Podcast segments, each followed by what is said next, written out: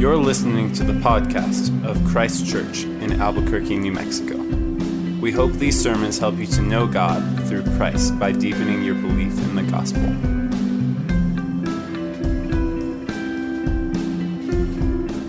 The reading this evening comes from Joshua chapter 22, verses 1 through 6. At that time, Joshua summoned the Reubenites and the Gadites and half the tribe of Manasseh and said to them, You have kept all that Moses, the servant of the Lord, commanded you, and have obeyed my voice and all that I have commanded you. You have not forsaken your brothers these many days, down to this day, but have been careful to keep charge of the Lord your God. And now the Lord your God has given rest to your brothers, and he has promised them. Therefore, turn and go to your tents in the land where your possession lies, which Moses, the servant of the Lord, gave you on the other side of the Jordan. Only be very careful to observe the commandment and the law that Moses, the servant of the Lord, commanded you to love the Lord your God, and to walk in all his ways, and to keep his commandments, and to cling to him, and to serve him with all your heart and with all your soul. So Joshua blessed them and sent them away, and they went to their tents. This is the word of the Lord. Let's pray. Our Father, we do pray that we would understand your word, that we would love it, that we would treasure it, that we would learn to more and more with our whole hearts love you and serve you. And we pray for these things in Jesus' name. Amen. You may be seated. Uh, tonight is a torch night. So if you are a fourth through sixth grader and want to head on out with whoever's leading you. Uh, to talk about Joshua, you guys can head out. Uh, just a heads up, we will begin the lower elementary uh, cycle again on August 6th. That's next Sunday. Uh, so we'll start that again next week. If you want to, if you have a pre-K through third grader and want, would like them to do this during the sermon next week, you can get a sticker uh, beforehand and as you sign them in. Well, we are wrapping up our summer long walk through the book of Joshua together. Next week will be our last and final sermon. I know I said last week that we would get through this Sunday, we would get through chapter 20 and chapter 22 and 23, but 23 and 24, the last two chapters of the book, are Joshua's final farewell addresses. So we're just going to think about those two chapters together as one chunk and one, one sermon. We might say, now zooming back out and taking a look at where we've come from, that chapters one through five of the book of Joshua was like preparing to enter the land. The people were coming up to the Jordan River and they were getting ready to enter.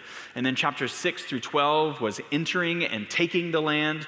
Last week, we saw in one big chunk, chapters 13 and 21, uh, was dividing the land as the 12 tribes of Israel were gaining their inheritance and their place to live. And then the last three chapters, chapters 22, 23, and 24, which we'll think about today and next week, as, as the people are already in the land, as faithfulness in the land. So, before we jump just right into this crazy narrative of chapter 22, I want to swing back around to the cities of refuge from chapter 20 that we just barely mentioned last week. So, together with chapter 22, chapter 20 and 22, today, in setting up this theme of this week and next week of faithfulness in the land, as the people are in the land living faithfully with God, we want to think about the land the land of God, the people of God who live in the land of God, who value or who are to value three things that are not in competition with each other. So, three headings tonight. All of these things, th- th- these three things are true and, and not in competition. Thinking about the land being a land of mercy, a land of faithfulness, and a land of unity. All right? A land of mercy, faithfulness, and unity. So if you've got a Bible open in front of you, uh, flip back over two chapters before what we just heard Sophia read from. And let's start in verses 1 through 6 of Joshua 20. We read this Then the Lord said to Joshua, Say to the people of Israel, Appoint the cities of refuge, of which I spoke to you through Moses that the manslayer who strikes any person without intent of unknowing or unknowingly may flee there. They shall be for you a refuge from the avenger of blood. He shall flee to one of these cities and shall stand at the entrance of the gate of the city and explain his case to the elders of that city. Then they shall take him into the city and give him a place, and he shall remain with them. And if the avenger of blood pursues him, they shall not give up the manslayer into his hand because he struck his neighbor unknowingly and did not hate him in the past. And he shall remain in that city until he has stood before the congregation for judgment, until the death of him who is the high priest at that time. Then the manslayer may return to his own town and his own home, to the town from which he fled. All right, so what I've just read is the application of the teaching in the law. We've already said, or we've already just read, that uh, these were the cities of, re- of refuge that were given through Moses. So these are the so called cities of refuge from Exodus 21, and then more expansively in Numbers 35. But without a land of their own, Israel was never able to set up these cities until now. And so Joshua is saying, okay, let's get this thing done now. But why? Well, the law made distinction, just like our laws do, between murder and manslaughter. That if, like, uh, the axe head flies off of my axe while I'm chopping wood and accidentally kills someone, uh, I will be com- culpable of crimes, but it will be a culp- culpability of a lesser crime in, than if I like premeditatively or intentionally killed someone. And yet, the Mosaic law, without a system set up uh, with police officers, without defense lawyers, without prisons even, the, the law knew that families of the manslaughter victims would want vengeance. Like, even if the guy who had this uh, flying off accidental axe head or an uncontrollable ox or something that killed someone else, even if that owner, or that person didn't mean to do it, there is still responsibility. There is still culpability. And so the law sets up these six cities. They are set aside for the manslayer, the one who has committed this crime, to be able to live in peace without fear of like a vigilante justice mob, without fear of his own death. And yet, he still is culpable. He has ended another person's life and has thus, even if just by his own negligence, permanently affected a family, permanently affected a community, not to mention permanently affected the actual victim. There is true moral guilt here, something that today's culture more and more de emphasizes. That if someone today commits a crime, it is merely a byproduct of the person's own uniquely difficult childhood or unique pathologies. Like, just look at all of the movies that have recently come out of, about the bad guys or the villains being people who are just misunderstood. Uh, movies like Cruella and Maleficent, Maleficent and The Joker, even. But the worldview of the Bible is of actual agency, of actual culpability, of actual sin against God and against others. That there is such thing as good and evil, and our hearts are all corrupted from within with this evil. And the worldview of the Bible is that we are actually responsible for the consequences of that evil, of that sin. We are actually responsible and culpable for the just judgment of this evil called sin. So while it is good and right for modern therapists to try to absolve us of, of shame that should not be ours, that can happen, especially when shame comes as a result of the sin of others that sin committed against us. It can be life sucking and it can be soul sucking for us to dwell in an undue burden of shame that should not be ours. That's true. And yet, a right understanding of shame can be a good thing. How's that? Do we believe this? Think about it. If I don't feel shame about my selfishness, if I don't feel shame about my anger, if I don't feel shame about the idolatry of money or of sex or of power, then I actually have no reason for, sh- for change. I actually have no reason for the transformation of my character. I actually have no reason for the gospel. I have no need of it. I have no reason or need for Christ, who has come to, among other things, sprinkle or wash me clean of a guilty conscience. A guilty conscience is a good thing when we have offended a holy God. And yet, this is what Jesus has come to free us from. And so, let me explain where and why these cities of refuge are, I think, one of the clearest pictures of the gospel in the entire Bible. Deuteronomy 19:3 says that clear and accessible roads were to be built to these cities of refuge. We know from sources outside the Bible that Israel would build bridges over ravines. They would uh, raise very large signs along the road posted along the road that were with big, clear letters saying refuge. Like if you're, if you're fleeing to a city of refuge, you're on the right way, keep going. Israel did not want these fugitives who were fearing for their lives to accidentally take a wrong turn or to get stuck in natural obstacles. We also know that the gates to these cities were to be unlocked. That would be a really silly and foolish thing to do, right? If a city was a way to keep people out.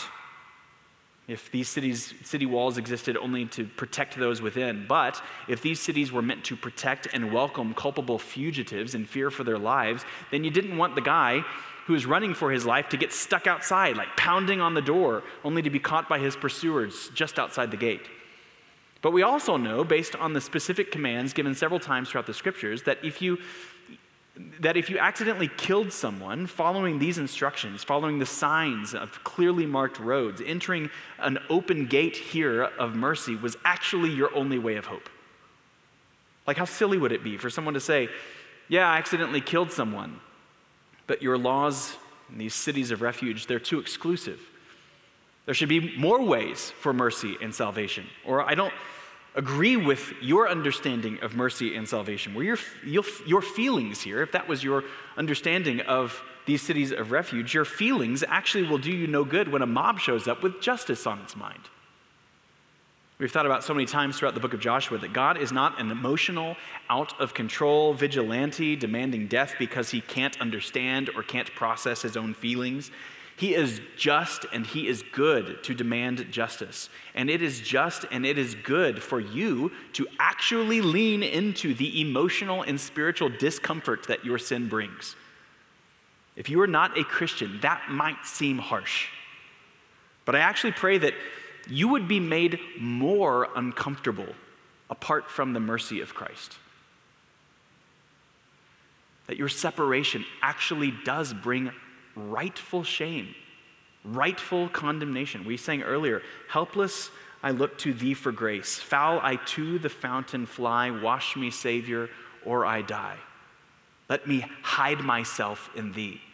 The Lord Jesus, being a city of refuge, welcoming all those who would just come to him. Or often we sing, Other refuge have I none. Hangs my helpless soul on thee. I have no other refuge, no other safe place apart from you. There's a reason why the, the manhunt story of Victor Hugo's Les Miserables has resonated, resonated with so many people over the past 150 years. That we all intuitively feel the law of justice being hot on our trail. And our life is just a long and terrible waiting. Sometimes maybe five years, sometimes maybe 10 or 50 years. It's just a long and terrible waiting just to be exposed just to be found out, just to be condemned. And yet, the city of refuge, the refuge of Jesus, where when he says, I am the door, he doesn't just welcome us freely in, though through the guilty, he, he will protect the guilty. He welcomes you freely in, though guilty, he will not just protect you, but cleanse you. He will make you innocent. When he says, I am the door, come to me, all you who weary and are heavy laden. Now come to me, accept my freedom, and then go back freely living your life, free of shame, free of guilt, free of condemnation, no longer running and waiting to be exposed and condemned and found out. These cities are preparing Israel, are preparing all of God's people to be a people, to be a land of mercy a land of welcoming hospitality to all who would, by the grace of Christ, come to know and rest in his finished work. To be a people, to be a land of kindness, of forgiving mercy, not vindictive, angry vengeance. And yet, for this time, there are just these little pockets, just six little pockets within the land of Israel. We'll see, we'll see next week even more about the what, the when, the how, that all of this cannot be fully fulfilled until the coming of Christ. But now let's turn our attention to what turns into a really big ordeal at the Jordan River with a newly built altar. If God is preparing his people to cultivate a land of mercy, he also desires for them to be a people to inhabit and cultivate a land of faithfulness. So, second, a land of faithfulness. Much of what you heard Sophia read in verses 1 through 6 of chapter 22, Joshua will, will actually repeat in chapters 23 and 24. So we're, we're going to spend a lot more time on the themes that you heard her read uh, next week. But Joshua is about to send the tribes of Reuben, the tribes of Gad, and of half Manasseh, of East Manasseh, back across the Jordan River, outside of the land of Canaan, to the lands of their inheritance. These tribes have been in Canaan fighting with their countrymen for the past seven years. So, this is a real moment. It, it, really may be like at the end of World War II or something. And the American units who had fought together for so many years, they had bled and fought and cried and died with each other. They're about to like leave Europe. They're about to go back to their own hometowns and cities. There's like an emotional farewell happening. It undoubtedly would have been an emotional goodbye here in chapter 22 as the first page of a new chapter of national history is, un, is turning. And so the heart of verses 1 through 6 of chapter 22, like the next two chapters after this, are this that Joshua is concerned that, just like often happens in times of war, that the people have necessarily become really sober minded, really serious. They have become very spiritually committed to the Lord, if nothing else, because their military and national success depended on it. Joshua is commanding them. He is warning them, do not lose the like the spiritual sobriety, the spiritual zeal that you have gained in a time of war. A time of war makes serious people. And so he's saying, when you go back across the river, remember as we talked about last week, these two and a half tribes of Reuben and Gad and uh, of East Manasseh are going across east of the Jordan River. When you go back across the river and things are finally easy, when you're now finally able to like plant crops, when you're able to raise your children, when you're able to eat and drink things that actually taste good, because you have finally had the time and the resources to think about things like flavor and not just calories to stay alive, will you be distracted from the right worship of God? This is his question. And so, in a theme that we'll again pay more attention to next week, he says in verse 5 only be very careful to observe the commandment and the law that Moses, the servant of the Lord, commanded you. More on this next week. But I'm not, I'm not sure that we often think about carefulness as a spiritual discipline. I think that we either kind of just Maybe as emotional people, we just kind of assume that we'll either love God or we won't. We'll either obey God or we won't. We'll either serve God or we won't.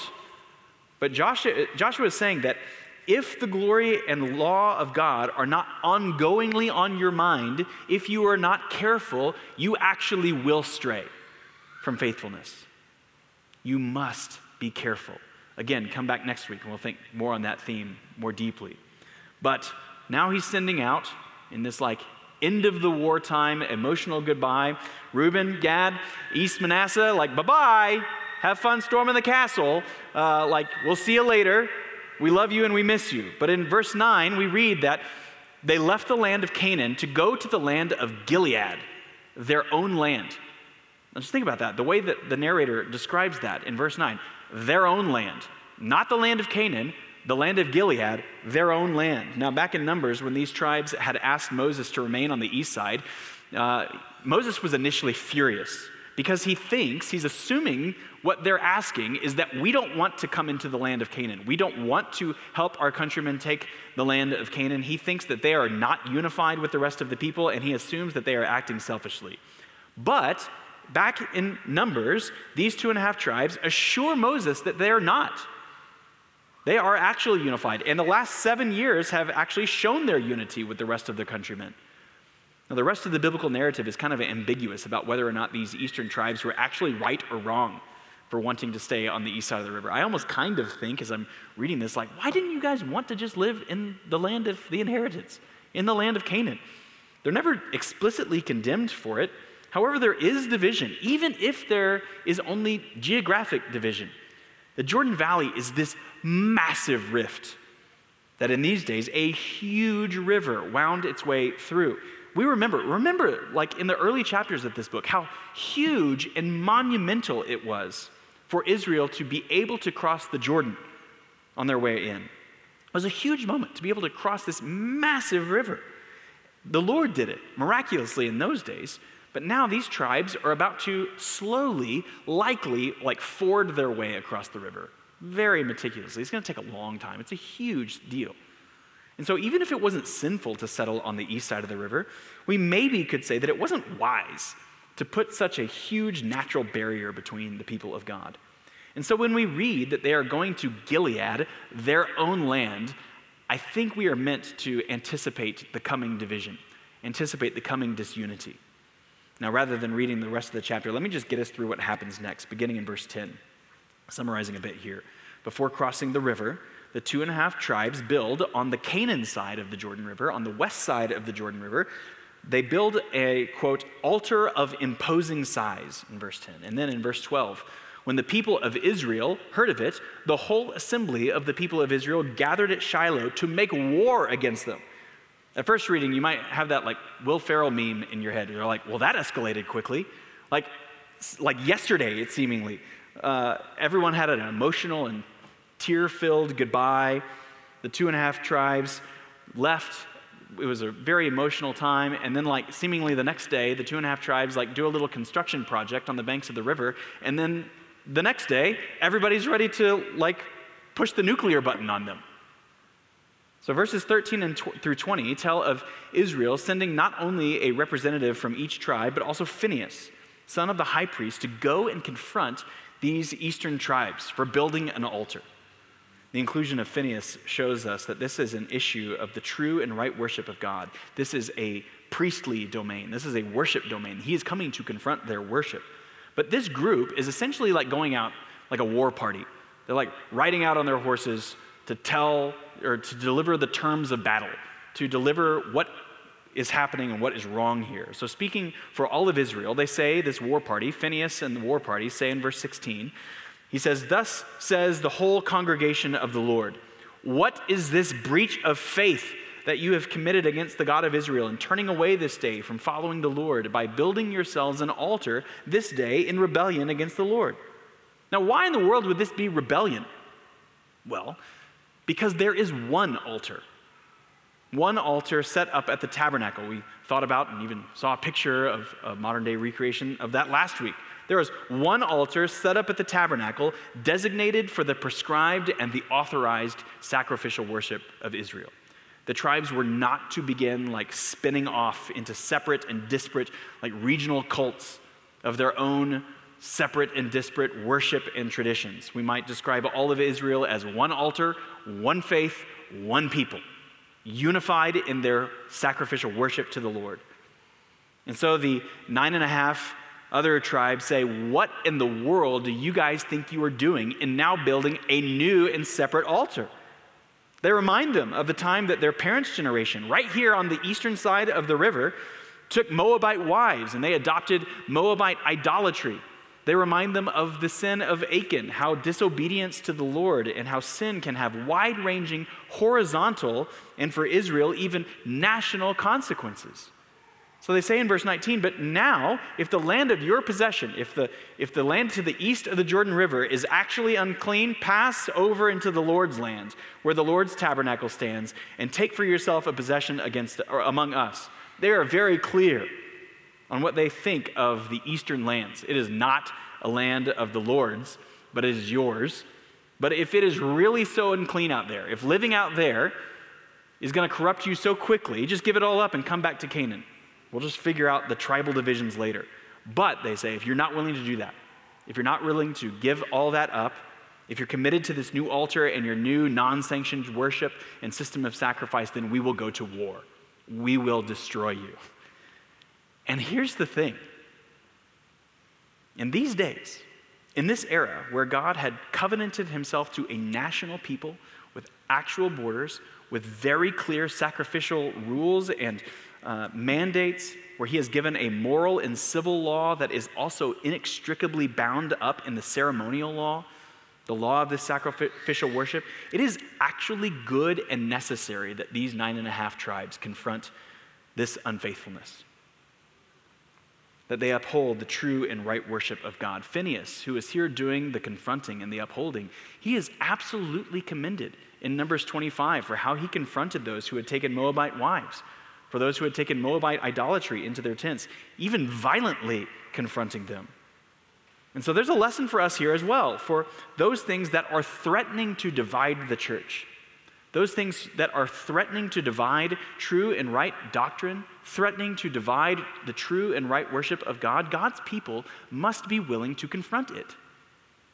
We'll get to unity in just a second, but faithfulness and unity actually go hand in hand. For instance, many today have abandoned the historic and orthodox sexual ethic of marriage being, from the beginning, the union of one man and one woman. In difference and in unity, pointing to the one flesh union between Christ and his church. But then, when the worldwide church says, no, no, do not, to, to adopt something different than that, to adopt same sex marriage, to commend premarital or extramarital sexual union, to commend polyamorous unions, to commend biological transitions. All of these things would be departures, not only from what the Bible teaches, but from what the universal and global church has always believed.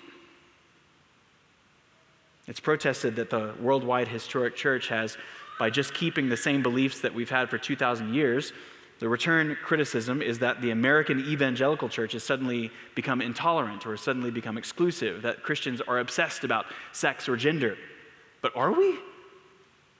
Or are we saying what Christians have always said, which is actually a beautiful, but actually very mundane and natural way of understanding humanity and the world? Is it we who are obsessed with sex, or the wider American culture, which is a very slim minority?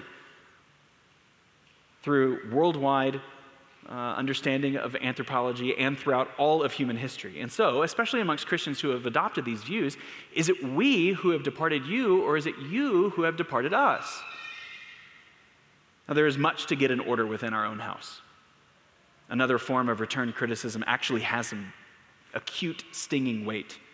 We must not casually commend divorce as just another possible road for personal happiness and fulfillment. We must not turn a blind eye to our own sexual unfaithfulness and our own lives in our relationships and in our habits to commend those roads of personal fulfillment and not others is actually arbitrary and potentially cruel. However, it is actually possible to have, is it, this is the question, is it actually possible to have real, true, lasting unity without actually preserving and demanding faithfulness? Think about this question. Is it possible to have actual unity without upholding, preserving, demanding faithfulness? Without an agreed upon understanding of authority, of submission, of obedience, and accountability? This is one reason, among others, why we think it's wise to have a church statement of faith, to have a, a covenant of fellowship for our members that there are many, many things that Christians can agree to disagree about, but there are some certain non negotiables for what we must agree upon to preserve our unity. Otherwise, we really will begin to spin off into our own separate and disparate cults, our own uh, separate and disparate ways of understanding God, of applying the scriptures, picking and choosing what we think is right and best, what is true and commendable. Now, this side of the cross, we no longer go to war with swords and spears, but Jesus has given his authority to confront, to urge faithfulness, and then to ultimately declare division from those who would seek to divide faithfulness, which we have done, sadly, at Christ Church for some of the reasons that I've already mentioned. The only way true unity can be preserved is to first preserve faithfulness. So, again, here's the thing with these nine and a half tribes. While it seems that all of this escalated very quickly, if the two and a half eastern tribes were doing what the rest of Israel thought they were doing, building a separate altar, a separate sacrificial system, then all of Israel was very right to confront them. And even in this era of history, to enforce their faithfulness. But if you haven't read the rest of the story, the eastern tribes weren't doing this. The eastern tribes weren't doing what the rest of Israel thought they were doing. So, if this is to be a land of mercy and a land of faithfulness, it is to be a land not of impatience, not of cynicism, not of suspicion, and not of false accusation, but it is to be a land, now, thirdly and lastly, a land of unity. So, the eastern tribes say in verse 22, they've just heard this, like, the, the war demands from Phinehas and the rest of the representatives of all of Israel, and they respond this way in verse 22. They say, The mighty one, God, the Lord, the mighty one, God, the Lord, he knows, and let Israel itself know. If it was in rebellion or in breach of faith against the Lord, do not spare us today for building an altar to turn away from following the Lord. They're saying, if we did, if what we did was actually rebellion, just pull out your swords and spears and just kill us all now. We deserve it. Or, second half of verse 23, if we did so, that is, built this altar to offer burnt offerings or grain offerings or peace offerings on it, may the Lord himself take vengeance. To which I think Phinehas and the rest of the war party must have just heard them say that and they like scrunched their eyebrows and like tilted their head and said, like, what? Like, why in the world would you build an altar if not to make sacrifices on it? They said, if we built this altar to offer these kinds of sacrifices on it, may the Lord have vengeance upon us. And they're like, What? What did you build it for then? Verse 24, they say, No, but we did it from fear that in time, to, in time to come, your children might say to our children, What have you to do with the Lord, the God of Israel? For the Lord has made the Jordan a boundary between us and you, you people of Reuben and the people of Gad. You have no portion in the Lord so your children might make our children cease to worship the Lord.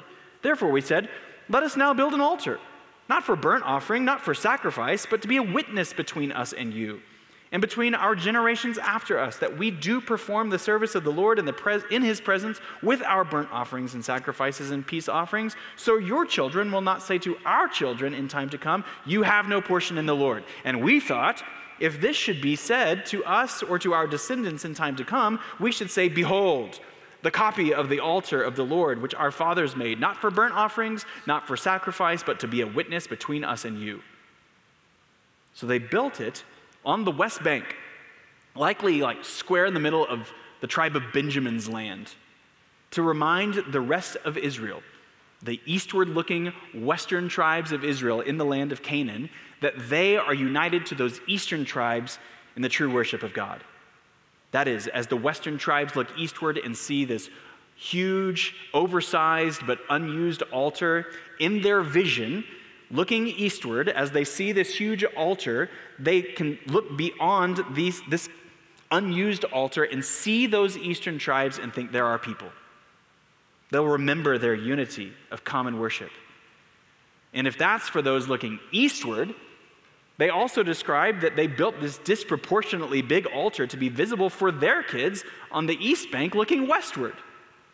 That the, that the children, their own children, would see that inoperable and disused altar and remember the true altar, to look beyond it, to ask their, their parents as they're walking along the, the Jordan River bank, Mommy, what's that big thing over there?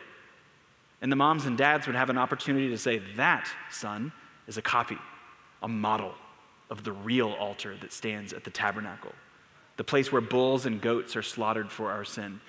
Why? Because our selfishness, because of our lack of love, because of our hard heartedness, and because of our pride, because we are not always careful to love the Lord our God with our whole heart. We are not always careful to keep his commandments.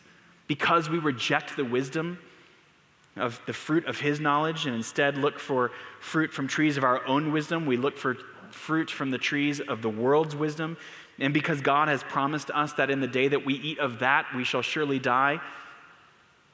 But God, son, God is so good and kind. He is wise and merciful to provide a way not only for us to continue to live, but to come confidently into his presence, to come to our eternal and holy God in confidence and to know him.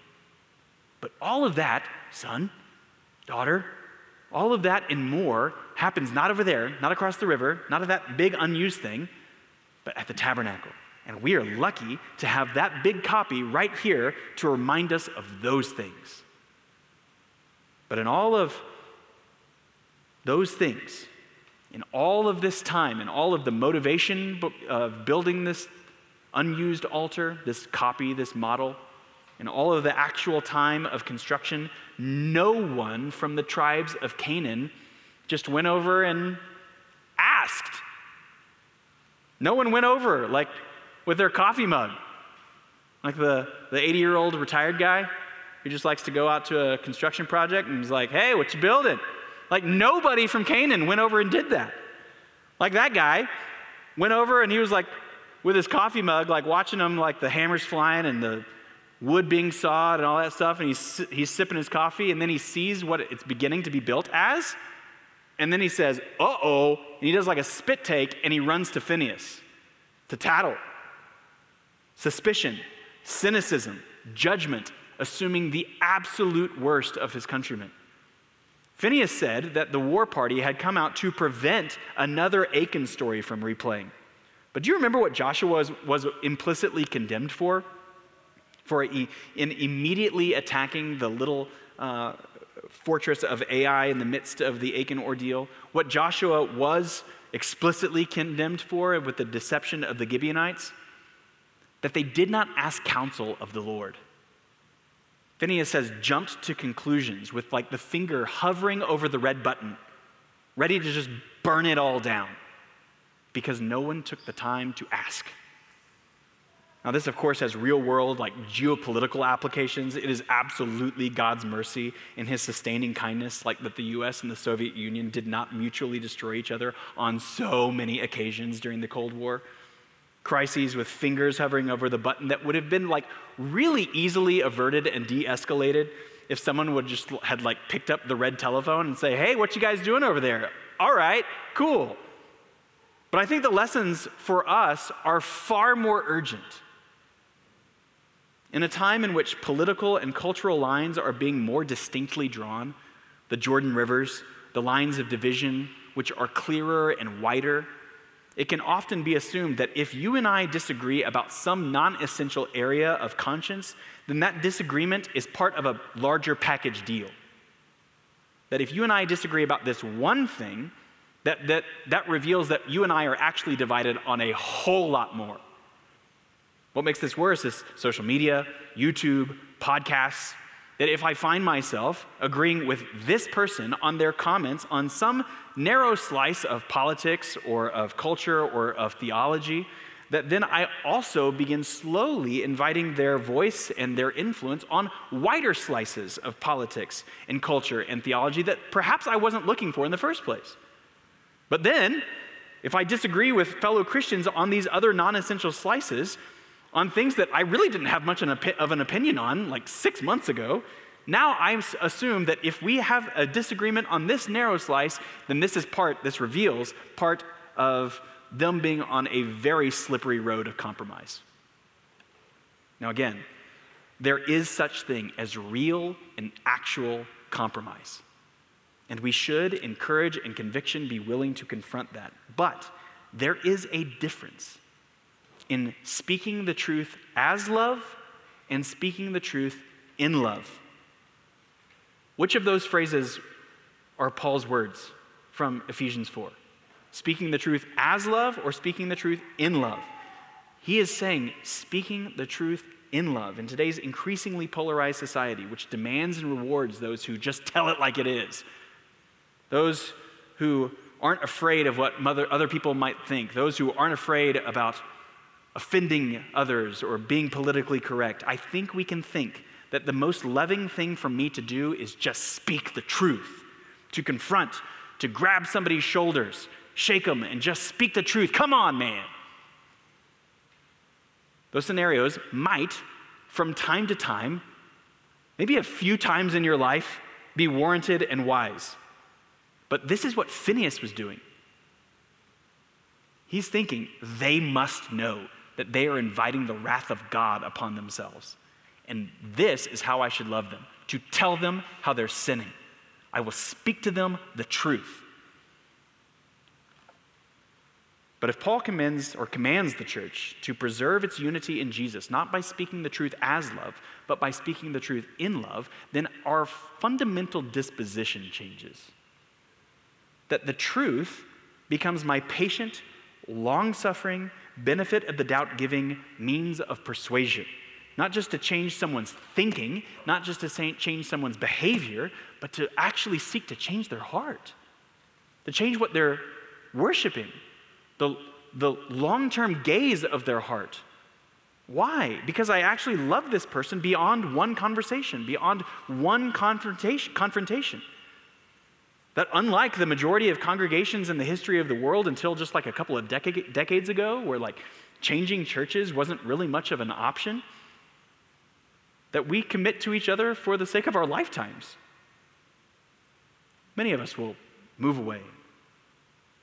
We see members come and go. It's, that's fine and good. But if we begin to think of each other more and more in a good way, that we're stuck with each other, how does that long term perspective change our short term mercy, change our short term, even confrontation for faithfulness, change our love for one another? What was Phinehas' response to his impatient zeal? Second half of verse 31, he says, Today we know that the Lord is in our midst, because you have not committed this breach of faith against the Lord.